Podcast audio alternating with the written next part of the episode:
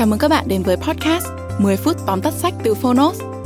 Trong podcast này, chúng tôi giới thiệu nội dung chính của những cuốn sách tiêu biểu mà Phonos lựa chọn, bao gồm những tựa sách bán chạy tại Việt Nam và cả những cuốn sách nổi bật trên thế giới nhưng chưa có tại thị trường Việt Nam.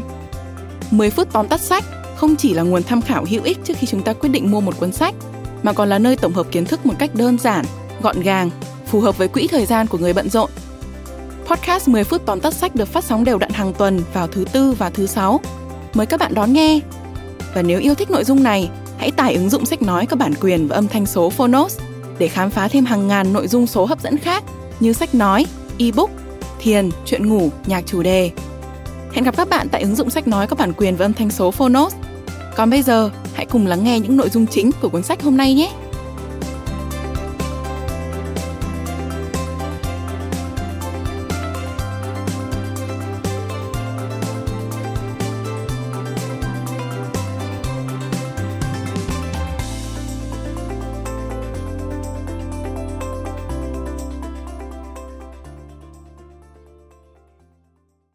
Bạn đang nghe từ Phonos.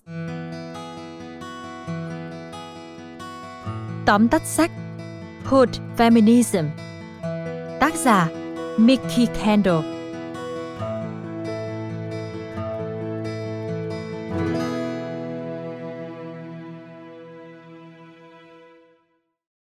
Trong cuốn sách này, Mikki Kendall lý giải nguyên nhân vì sao nhiều phụ nữ đã bị bỏ lại phía sau trong cuộc vận động cho nữ quyền.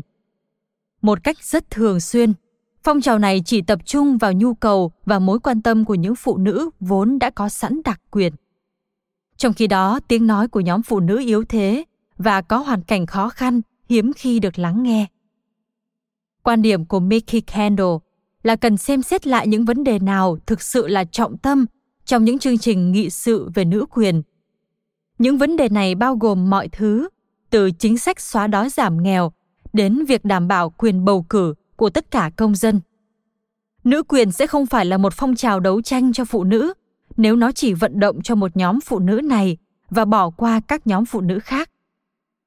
Hood Feminism sẽ giúp bạn hiểu được nghèo đói có thể ảnh hưởng đến cuộc sống của một người như thế nào, ý nghĩa đằng sau lời nhận xét phổng phao là gì, và không phải khi nào một vị trí quyền lực thuộc về phụ nữ cũng là một tin tốt. Mời bạn cùng Phonos điểm qua ba nội dung chính trong sách Hood Feminism. Nội dung thứ nhất, bàn về tính hiệu quả của chủ nghĩa nữ quyền hà khắc. Một số nhà nữ quyền tin rằng các vấn đề bạo lực giới và bạo lực tình dục sẽ được cảnh sát và hệ thống tư pháp giải quyết triệt để. Họ cho rằng chỉ cần báo án, thủ phạm sẽ bị bắt và trừng phạt.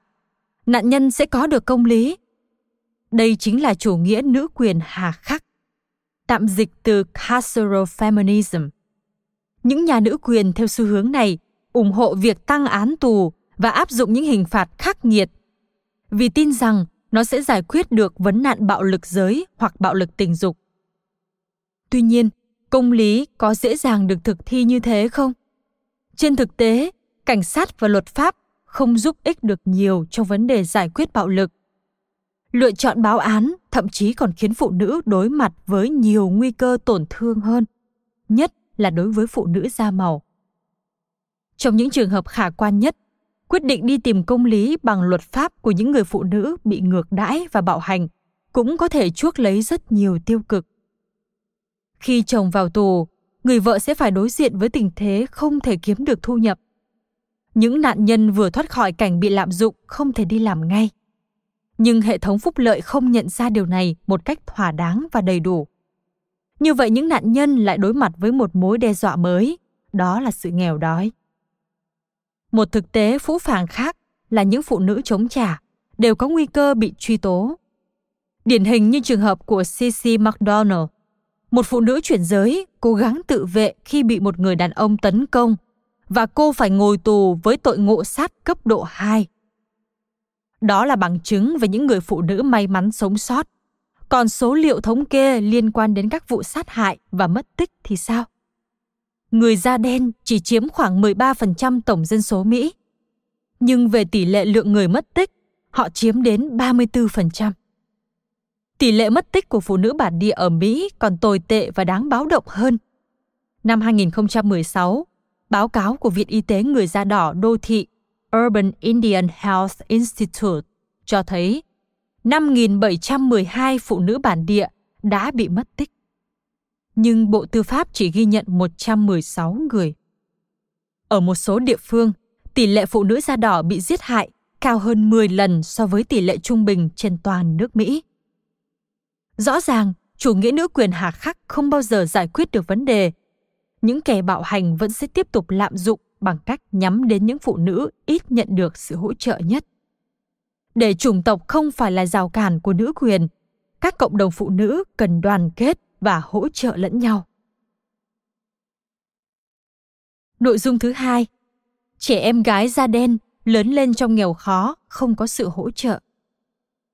Giống như nhiều cô gái da đen khác, Kendall bị dán nhãn phổng phao, Fast-tailed Girl, trong khi còn không biết nó có nghĩa là gì.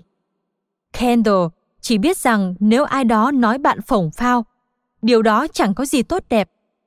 Thực tế là các thành viên trong gia đình hoặc hàng xóm sẽ gọi các bé gái da đen là phổng phao nếu chúng bị bắt gặp nói chuyện với con trai, hoặc trang điểm, mặc quần ngắn hoặc bị dậy thì sớm. Và khi đã được dán nhãn là phổng phao, nếu bạn bị tấn công tình dục thì đó là lỗi của bạn. Có nghiên cứu đã chỉ ra rằng từ bốn mươi phần trăm đến sáu mươi phần trăm trẻ em gái da đen ở Hoa Kỳ bị lạm dụng tình dục trước khi bước sang tuổi mười tám. Tất cả đều không nhận được đủ sự hỗ trợ sau khi tiết lộ bị lạm dụng. Nhiều chương trình của chính phủ khuyến khích các thiếu nữ da màu học nghề và tránh mang thai ở tuổi vị thành niên, nhưng chúng thực sự quá ít ỏi để có thể giúp họ đối phó với những tình huống nguy hiểm phải đối mặt hàng ngày.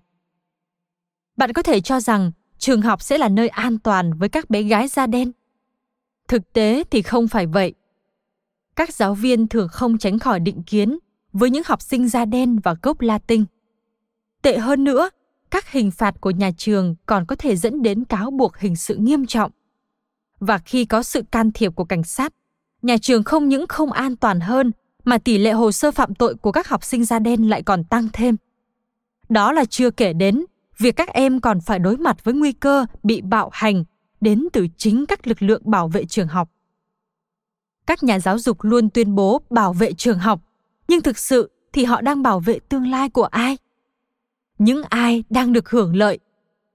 Kendall cho rằng đây chỉ là một cách mà xã hội đang tiếp tay cho những bất công mà phụ nữ da màu phải gánh chịu. Nội dung thứ ba, chủ nghĩa màu da, màu da tối nhất sẽ chịu thiệt thòi nhiều nhất. Có một sự thật gây tò mò rằng ở Mỹ, cùng một tông màu da có thể mang đến đặc quyền ở cộng đồng này và áp bức ở cộng đồng khác. Tình trạng đó được gọi là chủ nghĩa màu da, colorism. Tất nhiên, những người có màu da tối nhất sẽ chịu thiệt thòi nhiều nhất. Họ phải đối mặt với sự phân biệt đối xử trong mọi mặt của cuộc sống. Từ triển vọng nghề nghiệp kém hơn, tỷ lệ bị bắt giữ cao hơn, đến án tù dài hơn. Do đó, chẳng có gì đáng ngạc nhiên khi các loại kem tẩy trắng da vô cùng phổ biến, ngay cả khi chúng có hại cho sức khỏe. Phong trào nữ quyền nói về văn hóa làm đẹp, nhưng chủ yếu là về cái nhìn của nam giới lên người phụ nữ, male gaze, trong một thế giới nam quyền, hơn là đề cập đến những thách thức cụ thể mà phụ nữ da đen phải đối mặt. Phong trào nữ quyền cũng nói về chứng rối loạn ăn uống, nhưng dường như giả định rằng chỉ phụ nữ da trắng mới bị ảnh hưởng. Bản thân Kendall cũng mắc phải chứng rối loạn ăn uống từ khi vào trung học. Nhiều cô gái da màu cũng vật lộn với những vấn đề tương tự. Tuy nhiên, nếu một cô gái da màu bị rối loạn ăn uống vì chứng P T S D, rối loạn căng thẳng sau sang chấn hoặc chấn thương gây ra, rất có thể chẳng ai chú ý đến. Rốt cuộc, những cô gái da màu phải lớn lên trong một xã hội liên tục nói với họ rằng da trắng mới là lý tưởng. Khi nào cụm từ phụ nữ da đen mạnh mẽ, strong black woman, sáo rỗng vẫn còn phổ biến. Khi đó, những tổn thương của phụ nữ da đen vẫn còn bị bỏ qua.